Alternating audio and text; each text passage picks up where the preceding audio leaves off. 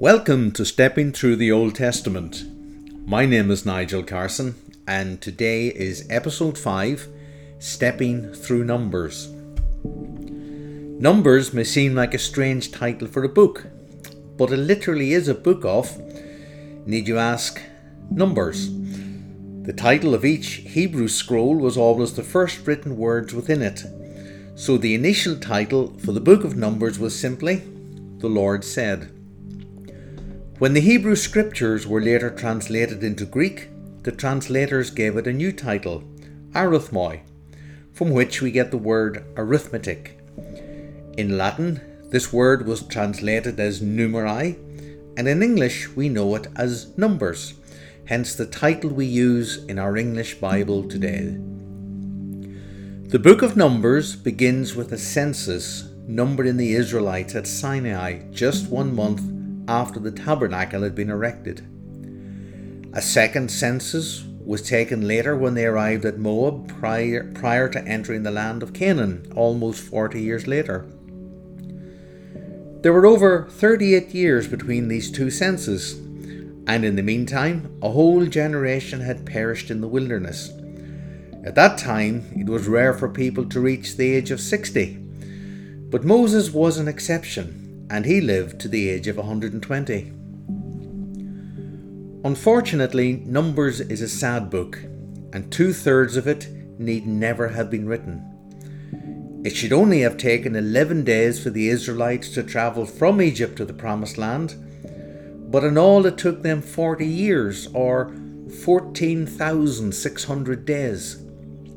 They consistently complained, blamed God, rebelled, and refused to obey his word. And as a result, God reached a tipping point, and passing judgment, he said that the present generation would never enter the promised land. So, for the next 40 years, they wandered around the desert in circles, simply killing time, until they all died off and a new generation was raised up, ready to take the land. Unfortunately, most of the lessons we learn from Numbers are quite negative. They tell us how not to be the people of God.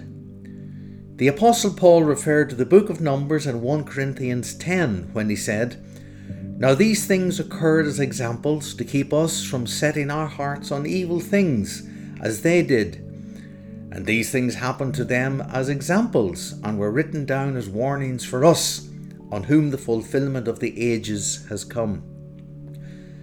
So, to paraphrase Paul's words, Numbers records examples of Israel's rebellion and unbelief, and God inspired Moses to write them down as warnings for everyone who reads them, including us today.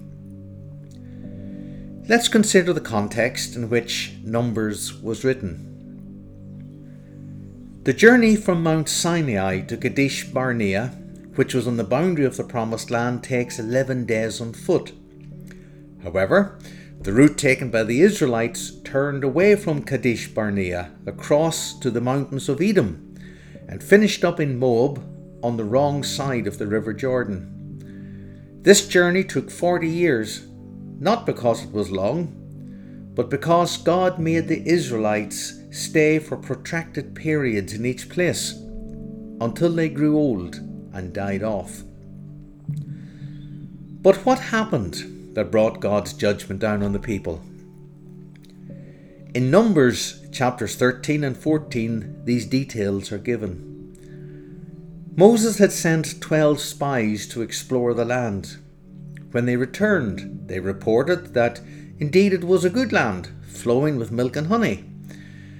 But their report continued and included a further negative report about heavily fortified cities, inhabitants the size of giants, and that they looked like grasshoppers in their sight.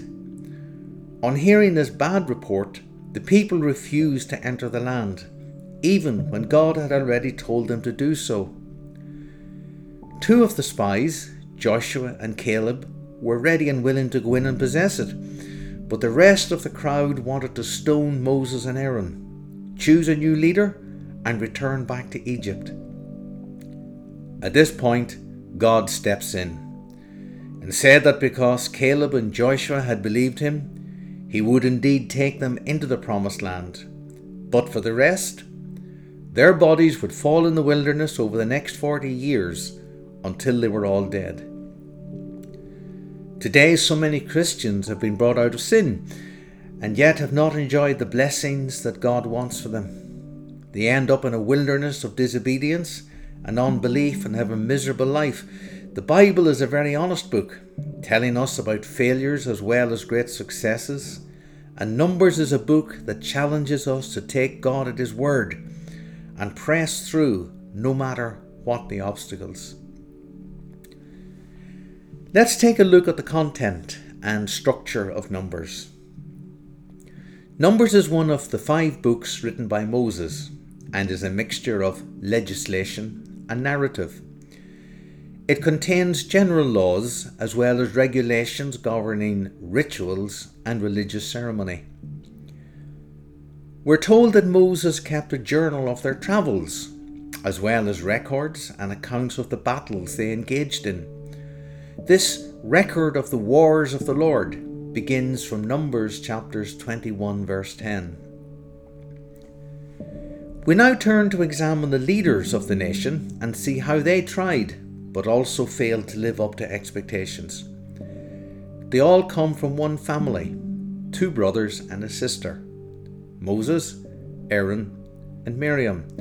First, let's take a look at their strengths. Moses is the dominant figure, and in many respects, he was a prophet, a priest, and a king.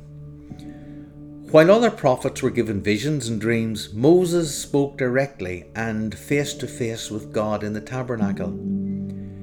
He was even allowed to see part of God, and in Exodus 33, it tells us that Moses saw the back of God as he passed by.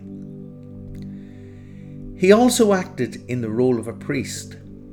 There are five occasions when he interceded with God on behalf of Israel and saved them from destruction. Moses was never called a king, and although he lived centuries before the monarchy was established, he did lead the armies into battle and ruled over them he functioned as a king, but he never used this title. Perhaps one of the most notable things about Moses was that when he was criticized, badly treated, or betrayed, he never tried to defend himself. In his relationship with God, he always let Yahweh defend him, and his meekness became his source of strength. Aaron was Moses' brother, he was assigned to Moses as his spokesman when they had to face Pharaoh in Egypt. He too was a prophet, but he was also designated as a priest, in fact, the chief priest. And the Aaronic priesthood was at the heart of Israel's worship and ritual throughout the centuries. Then there was Miriam. Miriam was Moses' and Aaron's sister. In Exodus chapter 2, we read that she stood guard and watched at, his, at a distance when, as a baby, Moses was put in a basket among the reeds of the Nile. Her quick thinking enabled Moses to be nursed and cared for by his mother when Pharaoh's daughter discovered him hidden on the river bank. As his big sister, Miriam would have been quite protective and even jealous over Moses. She too was known as a prophetess, and she sang and danced with joy when the Egyptians were drowned in the sea. Her prophetic gift was expressed in song, and it's recorded in Exodus chapter 15. In several references in the Old Testament, music and prophecy go hand in hand. Despite their strengths and gifts, however, each of these leaders failed in some way. So let's examine their weakness now. Miriam's problem seemed to be jealousy. She wanted honour for herself and she wanted to talk with God just as Moses did. In addition, she was critical of his choice of wife, and Numbers chapter 12 records the events that took place. Miriam's outburst against Moses was punished with leprosy, and for seven days she was expelled outside the camp of Israel until she repented. The next to drop out of the leadership picture was Aaron. Once again, his problem was jealousy and desire for honour. Both Aaron and Miriam were together in criticizing Moses. Their excuse was that Moses had married a woman they did not approve of. Aaron died at Mount Hor, a little further on from Kadesh, where Miriam had previously died. It's interesting to note that soon after they expressed jealousy, desire for honour, and criticism of Moses, that both Aaron and Miriam passed away. And both their deaths are recorded in the same chapter, Numbers 20. I think there's a lesson here for all of us to walk humbly before God. Even Moses had failings. He became impatient with the people. Having put up with them for 40 years in the wilderness and having to deal with over 2 million people who were always grumbling, complaining, and having arguments. His big mistake came when he disobeyed God's instructions concerning the provision of water. Moses had earlier provided water for the people by striking the rock with his rod in Exodus chapter 17. On this second occasion, when they were again short of water, God told Moses not to strike the rock, but just to speak to it. A word would have been sufficient to release the water. But Moses was so impatient and so angry with the people that he did not listen to God carefully and he struck the rock twice. Because of his disobedience, God told Moses that he too would not put a foot in the promised land. Moses later died at Mount Nebo in the sight of the promised land, but was unable to enter into it. There were also a number of other individuals who let God down in the book of Numbers. The most outstanding was a man called Korah. In Numbers chapter 16, we find Korah leading a rebellion because he was angry that the priesthood should be exclusively the right of Aaron and his family. Others joined his rebellion, and soon there were 250 gathered together challenging the authority of Moses and the priesthood of Aaron. The rebels said that they could not believe that God had only chosen Moses and Aaron, and they were critical of their inability to lead the Israelites into the promised land. Then, with great drama, Moses told the people to keep away from all the rebels' tents. Number 1632 tells us how the earth beneath their tents suddenly opened its mouth and swallowed them up, their households, and all those associated with Korah. Even their possessions were swallowed up. On top of that, fire came out from God's presence and burnt up the 250 men who were offering incense in defiance of Aaron's priestly authority. The next day, Israel gathered and accused Moses of killing these people, and at that point, God's cloud of glory suddenly moved against the assembly. A plague broke out among the people, once again, Moses and Aaron interceded on behalf of Israel and sought atonement for them. Numbers 16, verses 48 to 50 says, He stood between the living and the dead, and the plague stopped. But 14,700 people died from the plague, in addition to those who had died because of Korah. Then Aaron returned to Moses at the entrance to the tent of meeting for the plague had stopped. I think it's no coincidence that the number of people who died in the plague was actually quite similar to the total number of days that Israel wandered in the wilderness. Let's take a look at all the people that Moses led. The people as a whole were problematic. And the book of Acts tell us that God endured their conduct for 40 years in the wilderness. The problem with the people was their grumbling. They grumbled about lack of water. They grumbled about having to eat plain food. In Numbers chapter 11 it says they grumbled because they could not have garlic, onions, fish, cucumbers, melons and leeks as they had in Egypt. God heard their grumbling and responded by sending them quails to supplement their diet of manna. So many that Numbers 11:31 tells us that quail lay 2 cubits deep all around the camp, as far as a day's walk in any direction. 2 cubits is approximately 1 meter deep, and they were piled up within an estimated 12 square miles. The people went out to gather the quail, but while they were still eating the meat, God struck them with a severe plague because they had rejected Him. Grumbling probably does more damage to the people of God than any other sin. The first particular occasion for failure was when they were told to send 12 spies, one from each tribe, to spy out the land and return to tell what the land was like. The spies spent 40 days travelling in the south around Hebron and then up in the far north. But the conclusion of the report was negative, and Israel refused to enter the promised land due to fear and unbelief. They had spied out the land for 40 days, so God said that for every day they had spied out the land, they would spend one year in the wilderness. And then there was the Valley of Scorpions. The next time the people tested God came after a victory over the Canaanite king of Arad, as recorded in Numbers 21. Once again, the Israelites grumbled against God, returning to the theme of the poor diet and saying they would prefer to return to Egypt.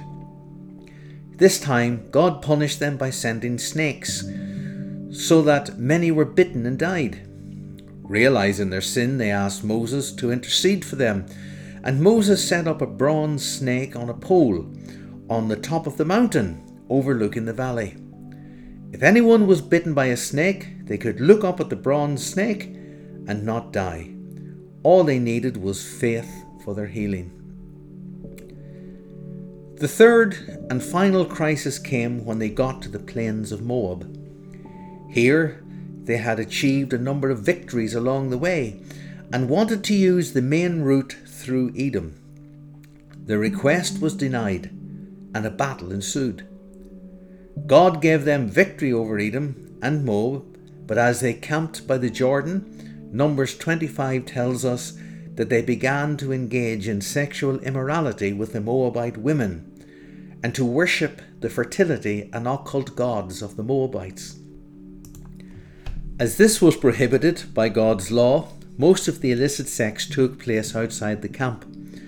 But one man, Zimri, brought a girl to the very door of the tabernacle. Seeing this sinful act, a man named Phineas pinned the couple to the ground with a spear. Phineas, from the tribe of Levi, was then given a perpetual priesthood for himself and the Levite family.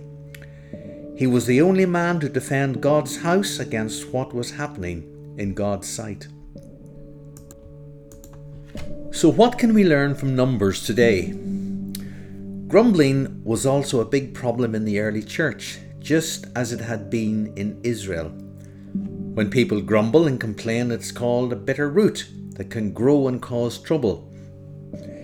In Hebrews 12:15 Paul says, "See to it that no one falls short of the grace of God and that no bitter root grows up to cause trouble and defile many."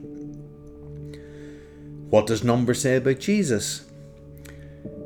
Firstly, just as Israel went through the wilderness for 40 years, so Jesus spent 40 days in the wilderness being tempted and tested too. But he succeeded where others had failed. Secondly, John 3:14 says, "As Moses lifted up the serpent in the wilderness, so must the Son of Man be lifted up."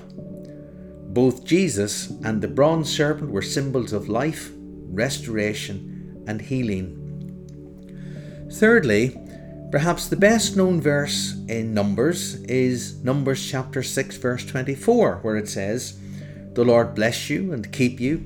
The Lord make his face shine upon you and be gracious to you. The Lord turn his face toward you and give you peace.